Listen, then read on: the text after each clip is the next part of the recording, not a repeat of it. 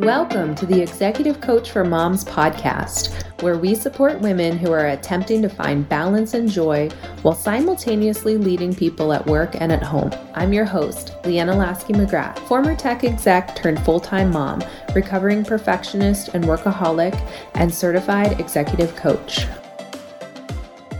Hi, everyone. Welcome back to the show.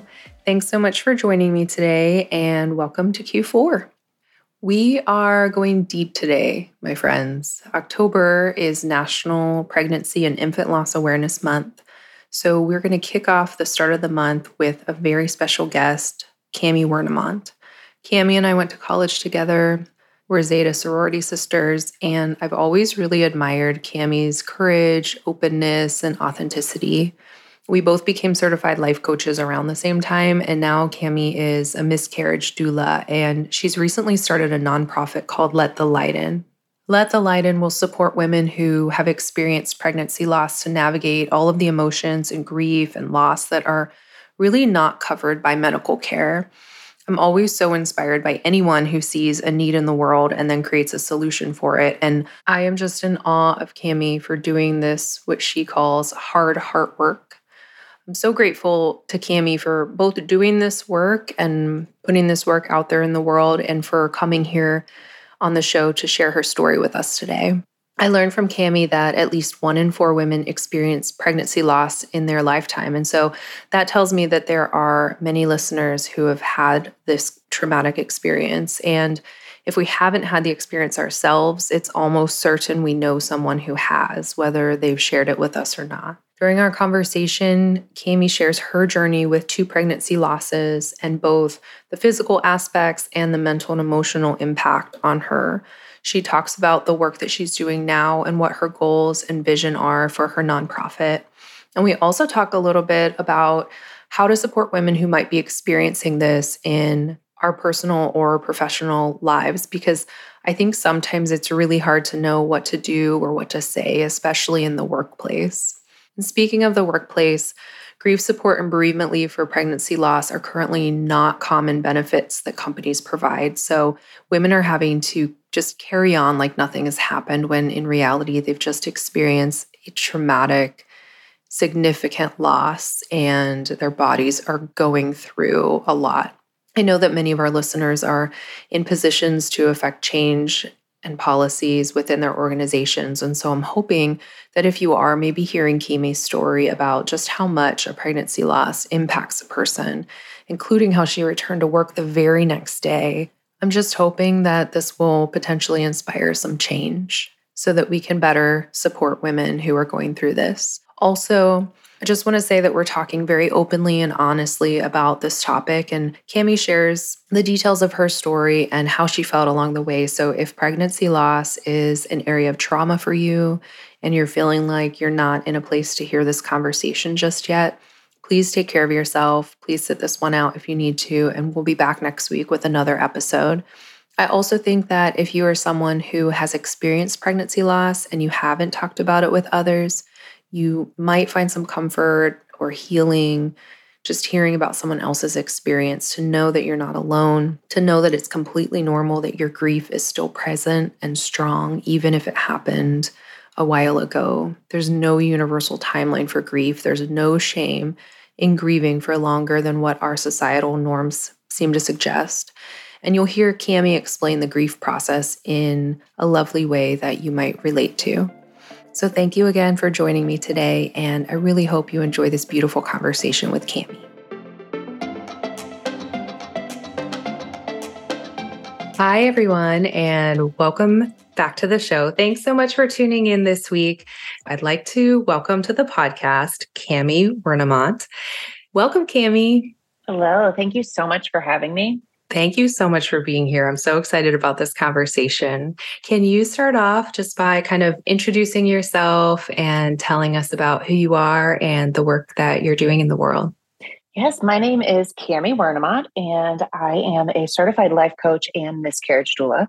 Um, and I am the president and founder of a new nonprofit organization called Let the Light In. And we focus primarily on providing um, support services to women affected by miscarriage and pregnancy loss.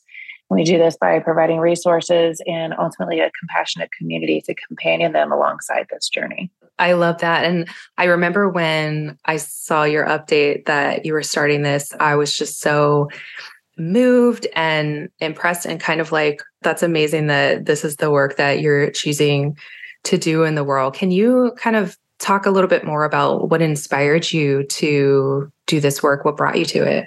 Well, you know, it's funny that you say choosing to do this work. I feel like this work called me more than I mm. because I there were many times where I was like, no, I don't know. I don't know. This is this is pretty hard stuff. But really what inspired me was my own journey back in 2018. I had two losses mm. and it was a journey for sure. And it was a lonely, isolated journey that had a lot of impact on the way that I raised my toddlers um, at the time, through now, even. And then uh, several of my very close friends also have been impacted by miscarriage and pregnancy loss. And it's like just watching these women navigate this journey alone, mm-hmm. knowing that they needed someone to reach out and say, How are you really? Mm-hmm. And not knowing fully what their options are. So I had wanted to, for a long time, I've been dreaming of this like, how do I provide support for these women? Like, what mm-hmm. can I do? And, and, and there's been a lot of who do you think you are to do this? And that was very early on when I didn't feel quite ready. Mm. Um, but I will be honest with you from the very moment that I shared my story on Mother's Day, my first of my miscarriage loss, on Mother's Day in 2018, mm-hmm. I knew that there was more to come mm-hmm. for supporting this community. There were people that I had no idea in my life that reached out and said, Me too, I've been there. Um, and it's like this silent sisterhood, like just emerged out of nowhere to all say me too and and it's just this compassionate community that is so necessary and desired and so i um i worked it up for a long time and ultimately it landed on forming a nonprofit organization and nonprofit because I don't feel like these women need to be charged for these services. I don't I don't want that to be necessary. Mm. I want to be able to focus on their care, on educating them about connecting them with resources that fit their experience. Mm-hmm.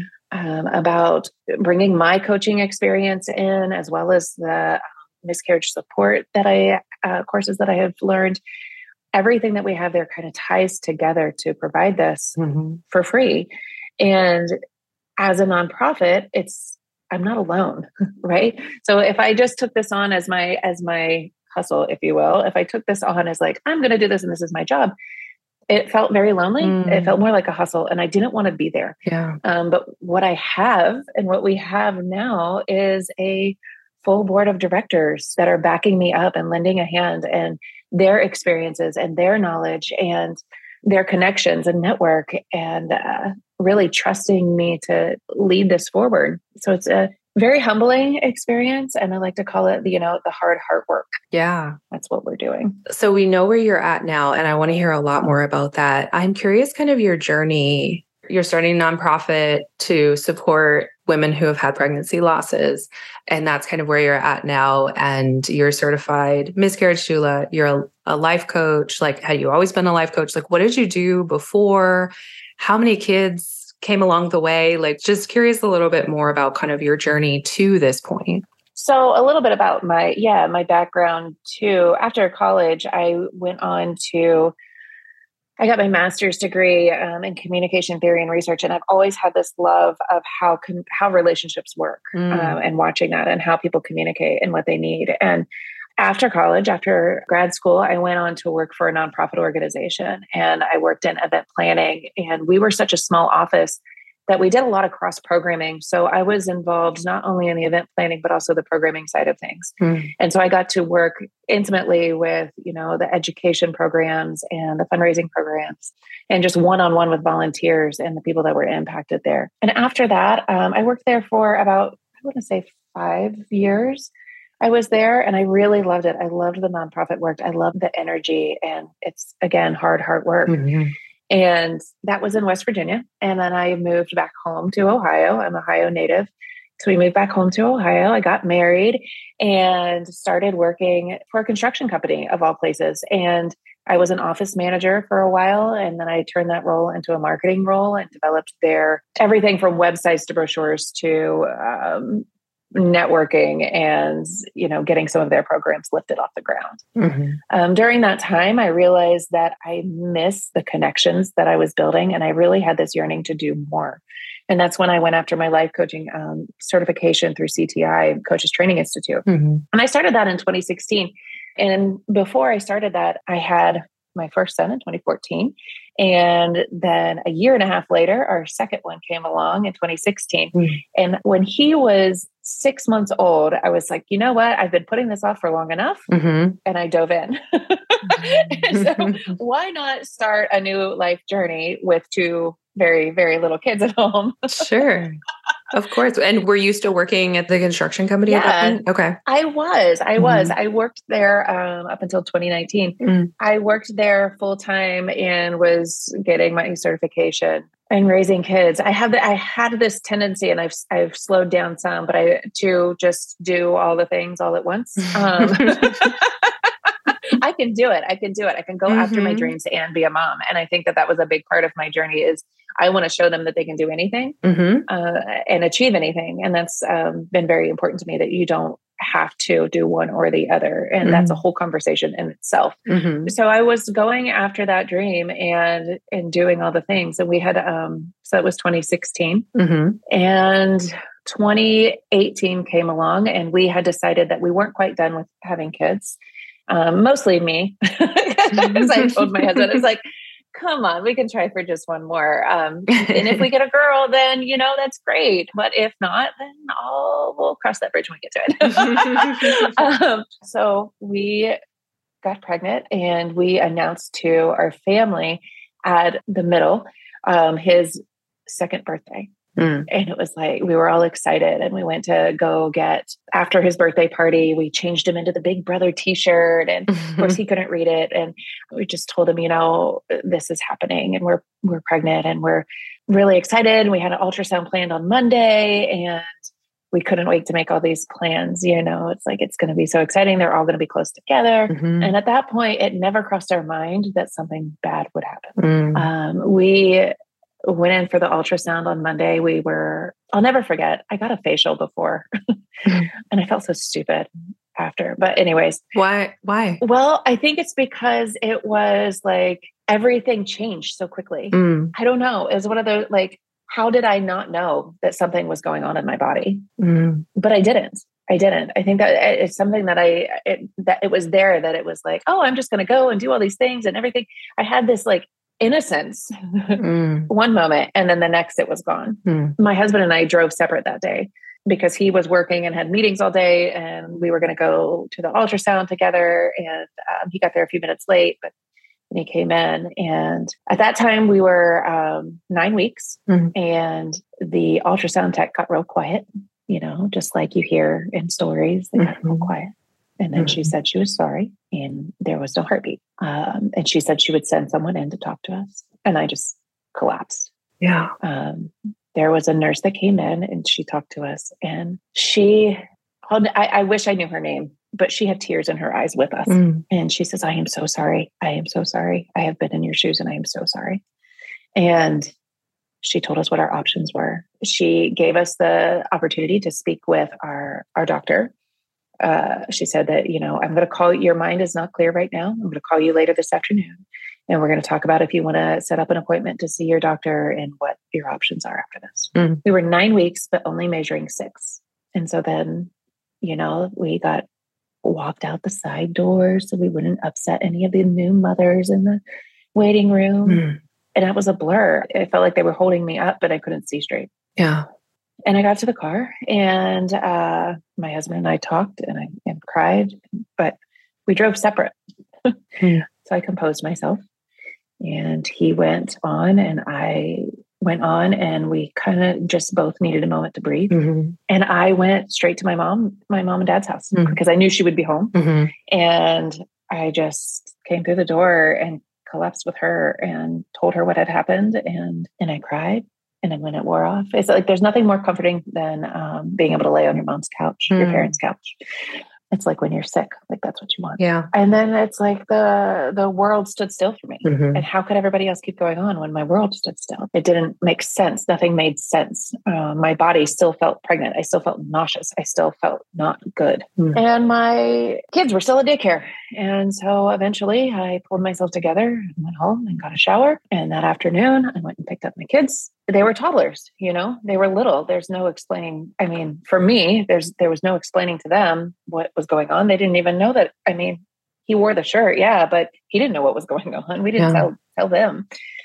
And I went to work the next day Oh my gosh. because life was supposed to still go on. I felt fine. My body felt fine. My brain said, You're just supposed to keep going. Hmm. You're just supposed to keep going. So, just to rewind a bit, they did call me that afternoon, and I had decided um, that I did want to see the Hmm. doctor because I couldn't, I just still couldn't believe it. Like, what if they were wrong? Because my body still says I'm pregnant. What if they were Hmm. wrong? So, yeah, I went to work the next day and somehow moved through those motions. And then on, so that was Monday, Tuesday, and then Wednesday, I went into the doctor. And I have to give credit to the coaching program that I went through because as I was learning how to be a coach, I was being coached. Sure. And during that time, I learned more about who I was and what I needed and how to advocate for myself more than any other time in my life. Hmm. And that is what I brought with me that day when I went to the doctor's office. And I said, I can't believe this. And I need you to show me and explain to me everything that is happening because it doesn't feel real. Hmm. And she did. She did another ultrasound with me and she talked me through it and she pointed and she explained. And we decided on the next steps. I could wait at home and see if everything happened naturally, or I could schedule a D&C and be done. Hmm. And that's what I did. So that Friday, I had a D&C. Oh, and all this time you're back at work, taking your kids to daycare, going through the motions of the of your life. Um, yeah. And I, you know, I will say on that, let's see, I went back to work. I then, after that was decided, after my appointment on Wednesday, I sent an email to my boss and I said, I am so sorry that I'm not going to be able to be there because this is what's happening in my life. Mm. And I don't know what I was expecting, but I did receive uh, a very compassionate response and take what you take the time that you need. Mm.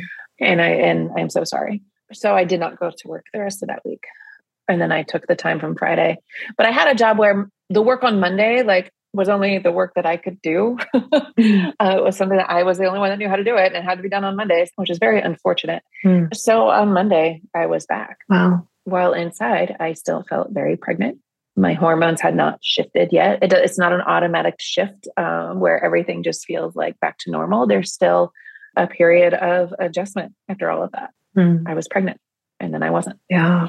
As you're talking through it, it feels so present. Grief is tricky that way. Yeah. I took some time after that. So that was in April. And by the end of April, uh, my husband actually had a trip, a work trip planned to Las Vegas. And I was still working and doing all the things. And I, I felt like I had to put all this weight in a box on a shelf and I couldn't process it. Mm. There was no time between the, the littles not sleeping and going to work. And I just couldn't breathe Yeah. so he had this trip planned to Las Vegas and he had a really full schedule while he was there. And I said, I wish I could go with you. He said, Well, why don't you? I was like, All right, well, you know what? What's stopping me? Um, it was a long weekend. Mm. And so I flew out the day after he did, took the kids to my parents and said, I need a break. And thankfully, they were able to do that for us. Mhm. Um, and I went out there and I slept and I laid by the pool and I journaled and I got a really long massage. Um, uh, I had um, a couple sessions with my coach to kind of process some things and be like, what do I do with all this? Mhm. And I won't say that that like poof, everything was perfect again, but having that time to step away from real life, from like all the very real obligations to just breathe Yeah. was so important to me. And I I will always strive to find a way to give even a piece of that to someone else and having room for them to breathe where they Mm. don't have to be mom, they don't have to be wife, they don't have to be employee, they don't have to be keeper of the house, they don't have to be anything but who they are in that moment. And I think that that is so important. It's something that we are lacking Yeah. because that was the start of healing for me. Yeah. It sounds like it was very essential to moving forward a bit. It was. It really was. Mm-hmm. It was after that that uh, I started like figuring out what I needed to get through this mm. and and making room for that mm-hmm. instead of trying to fit in some so a place that I didn't feel like I fit. Yeah. You know, as you're talking about that, I'm thinking what a gift that you had those coaching skills to kind of you know you talked about journaling and taking time and some some of that self-awareness of what do I need here because I I think about like mm-hmm. pre-coaching if this were like me, for example, in my early 20s, like I don't know what I would do. Right. And I'm sure there are many women out there who maybe are struggling with like, where do I go from here? What do I do with this if, you know, they haven't had some exposure to coaching or therapy or, or that kind of thing? So is that kind of your goal now? You have those skill sets and experience and bringing that to maybe women who don't have that yet? Absolutely. The best thing that that we can do is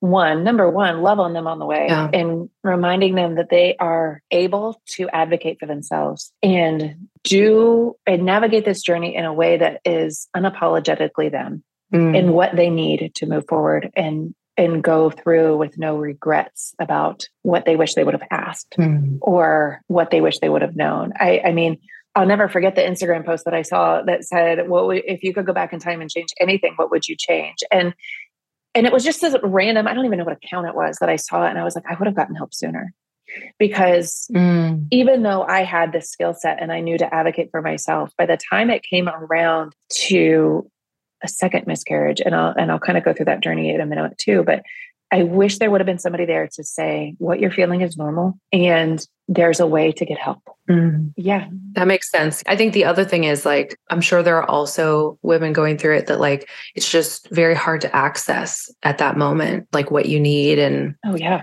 how to advocate. And, and even if you have all the skills, it's like the grief kind of overtakes all of it, maybe in some cases, right? It does. You know, um, as I was going through my training, it was like all the pieces were like coming together and being put in front of me. Mm. And miscarriage is not just the loss of a pregnancy. It is yeah. It is a physical loss. It's an emotional loss. It's a loss of dreams and all of these other secondary losses. It's trauma, it's grief, it's physical healing, it's emotional healing, and it's medical decisions. There's all of these layers on top of what you already have going on in life. Yeah. And it can feel so heavy and so suffocating. And for me, I had to find my life raft mm. because, as you said, you know, if you were in your 20s or, or before coaching, like what would you have done? I knew exactly what I would have done. Yeah. And that was fall into a very, very dark place where I would have a hard time coming up for air. And so I clung, I, I, I clung to my faith like the a life raft mm. so hard. And even then I, I still had challenges. There's no clear path. And there's no clear path for anyone. Sure. I had this disconnect for so long between my mind and my body. Mm. Was it that you felt like you couldn't trust that connection? Yeah, mm. because for the longest time, even after my D&C, I, for the longest time, I still felt pregnant. Mm. I still, I was still nauseous. It took a while for everything to kind of settle back. Mm. And they tell you, you know, wait one to two cycles and then you can start trying again. And I was just like, oh, okay, everything should feel normal by then, but it didn't feel normal by then. Mm. But in November of 2018, we, I should say that this whole time, after a couple months, it was like, okay, let's just try again and see what happens. Mm-hmm. And that and that disconnect was there too because I with my first two and even with that third pregnancy, I was like, I'm pregnant. I just knew it. Mm. And I took a test and I was pregnant. And I was like, oh, it was easier, you know? Mm-hmm. And then it was like every month after that, it was like, of course, I'm pregnant, of course. And then I'd look at the the test. I was like, nope, mm. no, you're not. I was like, oh, oh, okay. And so it was like I, I couldn't trust my body to like I didn't know it. I didn't know her anymore. Mm. But when we did get another positive test eventually in November, I was so excited. I showed my husband and I was in tears. I was like, look, it's happening. Mm. This is our chance. And I got to love on that chance one week. Oh. And it happened at home. It's what's considered a chemical pregnancy mm. because it happened at five weeks before everything, you know, I don't know. But it happened at home. Um, mm-hmm. And I called the doctor's office. I said, I think this is what's happening. Um, they're like, well, it could just be, you know, spotting. We'll have you go take some labs and all of that. It's like, okay, I'll do it. And then later that morning, everything had passed. And so they still wanted me to go do labs. And I did. And it was the hardest thing. They lost my paperwork. So as I was leaving, I took the stairs and I was going down and um, I just like, I just lost it. Mm. And the nurse came in or the, the lab tech came in. Um, she's like, I'm so glad I found you. We have your paperwork. Let's go get your labs drawn. And I just, I just lost it. and she was, mm. it's these little angels in disguise along the way. And she just hugged me and she said, It's okay, honey we all overflow sometimes. Mm. So I eventually settled and we went upstairs and and I remember there was another person there that I clearly was not okay. He's like, Are you doing all right? Are you okay? And I said, No, no, I'm not. He said, Oh, okay. And he walked away. No one knows what to do. Yeah. crying woman. so yeah. So that loss was confirmed two days before what would have been our due date with our first loss. Oh, wow. So November was a very hard month. And from there, I felt like the first loss, I, I could, I found a way to grieve and I found a way to find peace. I was still struggling. Mm-hmm. I was navigating and finding my peace. And I think the second one, where it was nothing had actually formed yet. I wasn't sure how to grieve this loss. Mm. And that's so common with women with um, what's considered a, pre- a chemical pregnancy because there's nothing like physical necessarily to grieve. Like mm. the baby wasn't a baby yet, but it signifies a baby. It, like it's just it's yeah. It's like do I do I have a right to grieve? Yes, exactly. Yeah. And from those months on, it's just my anxiety spiked. Mm-hmm. I struggled. I felt like I was walking through sludge. I was everything was slow motion. I would busy my days and sleep um, when I could sleep and just kind of going through it. And what really was a pivotal moment for me is when I started having a panic attack on the way home one day from work. I mm-hmm. was gripping the steering wheel because I felt like my car was going to move across the side of the road. Like I felt it, and my car was perfectly fine. Mm. There was nothing wrong with it. It wasn't like a mechanical issue. It was my all of these irrational thoughts of what's going to like all these bad things that are going to happen. Mm. And I pulled over and um, I called a friend and I was like, I, I I don't know what is happening. I could breathe. I was like, I I think I'm having a panic attack. Can you just help me? Mm-hmm. And she talked me down and she helped me breathe. And that's where I started getting help. There are so many parts of my journey that I, I feel like I could write a book. Yeah. About it all, and I w- and I will someday.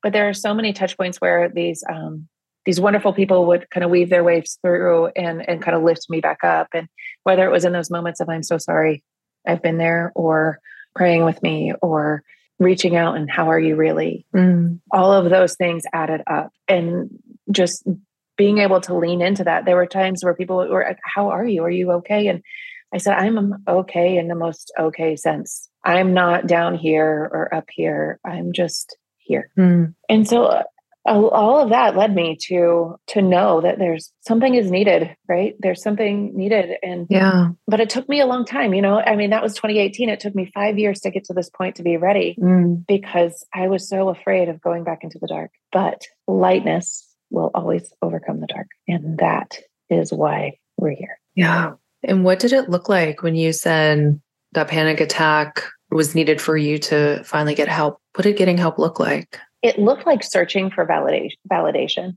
and it, that search took a while. Mm. That evening, I ended up taking myself to the ER because I, I was convinced that my I was having a heart attack or something was wrong with me and I was not okay. Yeah. And of course, uh, I realized too that um, when you go to the ER, they're not versed on heartbreak. They're um, versed on blood um, and broken bones and uh, yeah, physical trauma, physical, physical trauma, physical stuff. And yeah. um, he didn't know what he didn't know what to do with me. Yeah. Um, he told me I was tired and I was sad and I needed to get some rest. Boy, I wanted to punch him in the throat.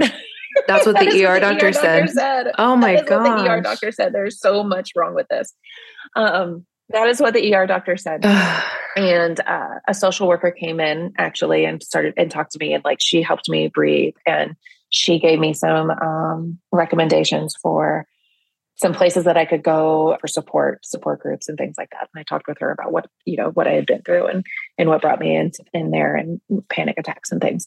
Mm-hmm. Because in between there, I primary care doctor, I needed a new primary care doctor and I hadn't gotten one. And so I was able to get in with a friend of a friend's mm-hmm. doctor and she saw me and she just like, okay, we're going to get you some help. And so I did. I started on some medication to help mm-hmm. kind of take the edge off of things. And I started working more with my coach. I put off mm-hmm. counseling and I wish I wouldn't have, but I found myself navigating through that way. And, you know, it was, see, that was 2019 and 2020. Um, it wasn't until 2020 that we got pregnant again. Um, but I truly believe that my body and my my mind, body, and spirit all needed time to heal mm. the trauma of it and the yeah and the grief and the just you know making it through and being able to focus on on my kids and being present with them i felt they didn't get the best of me mm-hmm. they didn't even get like the okayest of me during those times i had anxiety so every time around the like i would mm. be fearful of you know taking them places um i would be fearful of you know somebody taking them from me like i can't lose them i can't it was very real it was very irrational mm that fear of losing another child. Yeah. Yeah. Of something happening. Yeah. The fear of, mm-hmm. of losing my babies. Like, what is going on? My pretty rose glasses were taken off. Um, mm. But they weren't replaced with clear ones. They were replaced with dark ones. Mm. So then in 2020, you said you were pregnant again. Yes. And what was that like? Had you feel like you had kind of overcome the anxiety at that point, or was anxiety a big part of that pregnancy experience? I felt like I had a better handle on it. Okay. I had a much I was no longer having panic attacks. I was still um, taking a low dose of medication. I lowered it once I found out I was pregnant, making sure that, you know, everything's safe. Sure. There's actually a, a woman that is near and dear to me that she has walked this journey with women, their pregnancy after loss. Mm. And she really was a, a huge support during this whole time.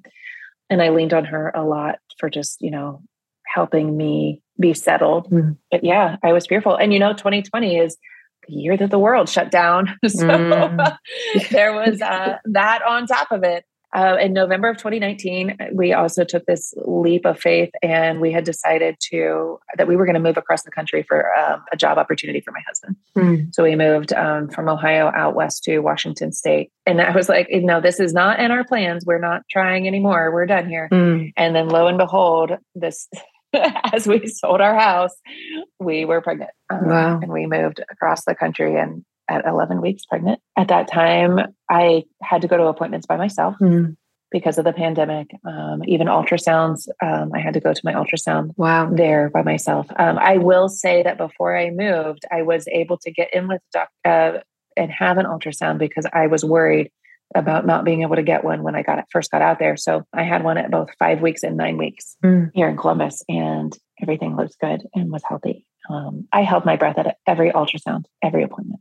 I was going to say, I can't, I can't imagine having to go to those by yourself, carrying that fear and that past experience of, you know, of yeah. what you went through with the first one. It was hard. Um, I, I clung to hope. Um, my mantra was faith over fear faith over fear, mm-hmm. faith over fear.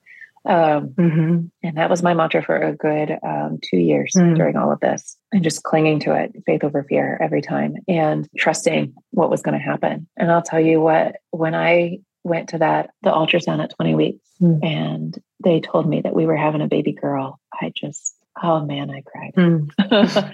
um, but it wasn't like a like sobbing cry. It was like this, thank you Thank you, thank you, thank you. Mm. And this girl, let me tell you, she's a feisty one. And she is full of joy and just, she's our rainbow girl. The term rainbow baby um, is, if you're not familiar, uh, is what people refer to when you have a pregnancy, um, a full term pregnancy baby after loss. Mm-hmm. I don't like that term for the longest time because you can't take a, you can't replace my grief with another baby. Mm. You can have joy and you can have grief at the same time. I wholeheartedly believe that those two things coexist, can coexist. It's hard, but it can co- coexist. Mm. The rainbow is less about taking the place of what you've lost mm-hmm. and more about the promises of life, mm. about faith, about about navigating it all and going through stormy waters and finding joy mm. and coinciding those yeah. together. It's not like oh we have to have a storm to have a rainbow. No it's that's not it. It's a tricky um, term yeah. for a lot of people and it was for me for a very long time. How was that experience for you having that grief such immense grief and such immense joy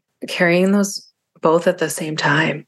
Um it's making room right? So mm-hmm. it was not easy to do at 1st mm-hmm. Grief doesn't necessarily change. And I'll, I'll, i remember this image uh, as I was going through some of these trainings and doing a lot of um, research on grief. What's Your Grief is a great resource for this. But there's this image of grief, and grief, the size of your grief doesn't change, right? From day one to day 1000, mm-hmm. your grief is there. But what happens is you get to know it, you grow around it, mm-hmm. you love on it, um, you go through the emotions and and you grow bigger around it. It's like expanding your tolerance, I guess, for grief, expanding your tolerance to hold more.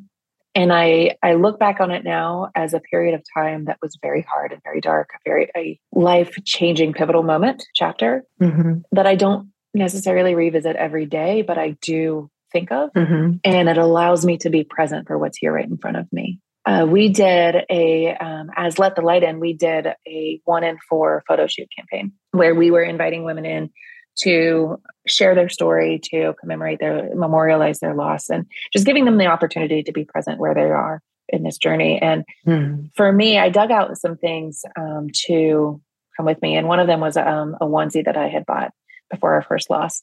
And it was this little tiny little gray onesie that I bought on a clearance rack at Old Navy because mm-hmm. um, I thought, oh, this is this will be perfect. It's cute. It was, it's so soft. Oh, it's so soft. and I dug that out because it had been, you know, put away. And I dug that out, and and you it brought up so many feelings. But to be able to have a moment to hold this alongside, you know, I don't know, in this space to say, I am one in four. I have experienced this and I've experienced it twice. And and to say, you know, grief has no timeline. Mm. It, it's interwoven forever in my life. That statistic, one in four, is that how many women experience? One in four pregnancies end in miscarriage. So that's 25 pregnancies out of 100, 25% of pregnancies. Wow. Many of the times, you know, it, it's also thought to be even more than that, maybe 26%.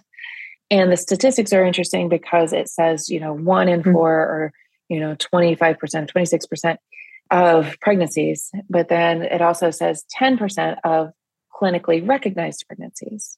So not all losses are clinically recognized mm. by a doctor.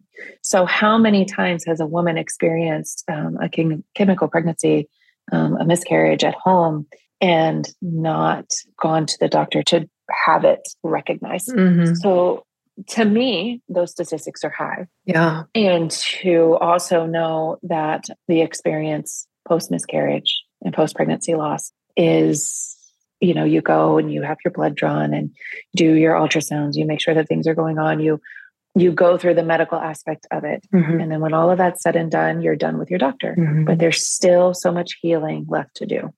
Yeah. Yeah. It sounds like there were some really pivotal people along the way that are maybe inspiring you to do this work. So like the nurses mm-hmm. the nurse who who hugged you after the second one who cried with you in the first time the woman who supported you during your fifth pregnancy. Is that kind of where the inspiration is coming from for you to do the work that you're doing now? Absolutely. You know even in our mission statement it's um, it's building a compassionate community of people that can rally around and love on these women and support them and mm-hmm. recognize them for what they are experiencing in this moment, not having to put up a mask of it's how you're supposed to be. Everything's supposed to be just fine. You're okay now. Yeah. No, no, we want to hold you where you are and help you find the resources that will help you feel a little bit more whole. This work is not meant to take away the grief, to take away the loss. There is no part of, we know that we can't do that. Yeah. We can't do that part for you. Like we can't just say, oh, here's a band-aid and it's going to be fine. Sure. You're, you're fixed. Mm-hmm. We are not here to fix people. We are not here for that. But what we are here to do is support them and educate them and let them know what their choices and their options are and talk through their experience, be a resource, provide perinatal mood and anxiety disorder screenings because there is a postpartum period and anxiety and depression do exist. So, being able to help them navigate this part of the journey mm-hmm. so that they can have a softer place to land. That's what it's about. Yeah. You said earlier that one of the things that they would say is they they would just be with you and they would ask kind of how are you really so mm-hmm. I guess I'm just curious like if do you have any advice for if we have a friend or or a coworker who's experienced a pregnancy loss because chances are we do, you know, the statistics are one in four. What can we maybe do to support them at, you know, personally or in the workplace? What are some things that you have found in all of your learning from real life experience and from your training and from this community that you're building that might be helpful for us to be able to support each other better? I think the the best thing that any of us can do is offer condolences and say, I am so say I'm so sorry. Can I bring you a meal? Can I drop something by for you? And also inviting them to be their own advocate. I mean, we don't want to put more stress and pressure on a grieving person because they don't know what they need right now. They really don't. We don't know what we need when we're in deep in grief. Sure. But what we can do with this is we can ask permission or we can say, would you like to talk about it? Mm. There are times where somebody would ask me, would you like to talk about it? And the time and place just wasn't right for me. I said, no, I can't, I can't talk about it right now because I will fall apart. Yeah. But I would love, I will talk to you about it over here because it's making room to fall apart. I think that's a really good point. Yeah. Because I think sometimes, especially at work, it's like, I, you know, I want to acknowledge this. I want to be there for this person, but like, I don't want to totally disrupt their workday or throw them off if they're about to go on to a client meeting or something, you know? And yeah. so like how do I make sure that I can show up for them and and be there for them without like I think maybe we have a fear sometimes of like that we're going to make it worse for them. Yeah and it could go either way to be honest it could go you know yeah. when they're ready it's like don't forget that this existed mm. but also don't catch me off guard like um, it's tricky I, one of my coworkers she actually wrote me a note mm. and said I am so sorry that you're going through this. Here is a song that made me think of you. And the note to me meant so much. She gave me a gift too, and I can't remember what it was mm. at this moment. My mind is, mind is blank, but I, but I will always remember that the note was there. And she said, you know, if you want to talk about it, I'm here to talk. But if you don't, I respect that too. Mm. And I think in the workplace, like that's one of the most important things that you can do. And as a woman that went through this, if you need to tell your boss or you need to tell someone, just, you know, saying, I'm not ready to talk about this yet, but when I am, here's what I'll need. Or, you know, um, mm it's that one step advocate being an advocate of what you need in that moment and knowing as somebody that is experiencing loss i can't talk about this at work or i will not get anything done yeah. you know but um mm-hmm. but it helps to know that you are supportive mm-hmm. um and asking me once in a while and and mine did every once in a while are you doing okay you doing all right and i worked in a predominantly male workplace mm. that to me like knowing that they're not a, they're not a bunch of people that show a lot of emotion um, that meant a lot to me that just mm-hmm. because i could always tell like that's what he was asking you know are you are you doing okay what do you what do you need and so it's just those little little drop eyes of sin be, but being sincere mm. don't offer quick ways to try to fix it and make you feel better like don't say everything happens for a reason that's the worst mm. thing you mm. could ever tell a grieving person if that's a conclusion that we want to make that is fine but don't make that conclusion for somebody else because mm. that's just heartbreaking again. Yeah. But genuinely being sincere and saying, I'm sorry. Yeah.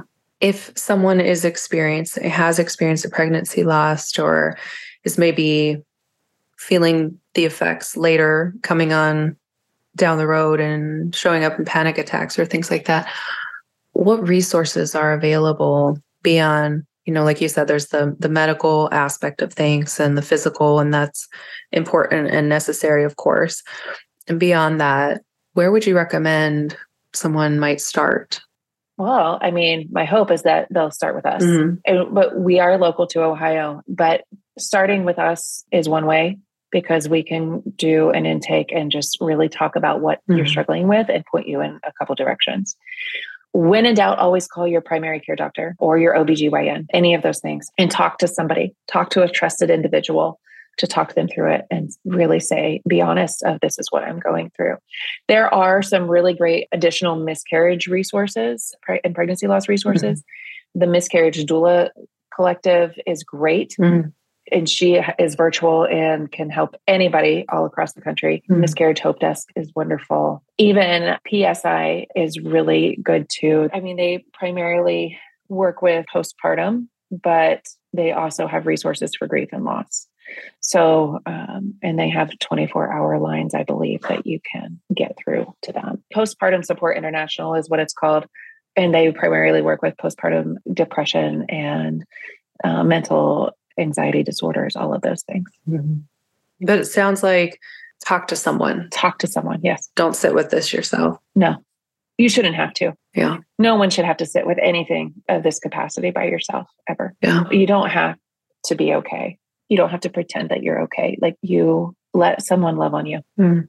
right? Let somebody care for you and um, be a support for you. Reach out. What if I feel like I have no one who will support for me? Or love on me. I think that's where you reach out to an organization, organization such as ours, mm-hmm. and say, "I need help." Yeah. If somebody were to um, say, hypothetically speaking, you, somebody had a miscarriage a year ago, and they're feeling right now they're still lost in this, mm-hmm. still call us. Still call us. Mm-hmm. We will still meet with you. Um, we are. It's not. When there's no cutoff. Yeah. So, how do people find you? Your organization?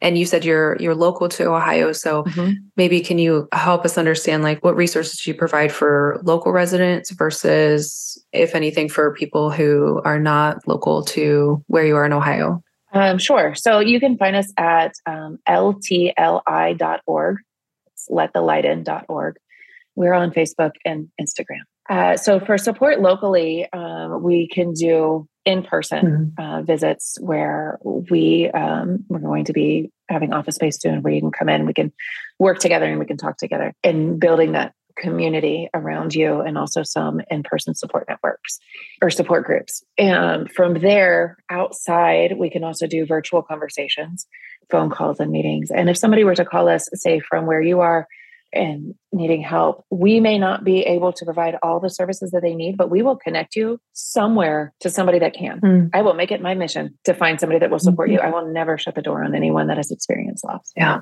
Okay. Anything else that you want to share about your organization or or this work? Uh, yeah, you know, we're getting ready to do our first event here in October for Pregnancy and Infant Loss Awareness Month and we're holding an international wave of light candlelight vigil. And what that international wave of light is that it actually started back in 2003 and all around the world, beginning in the first time zone.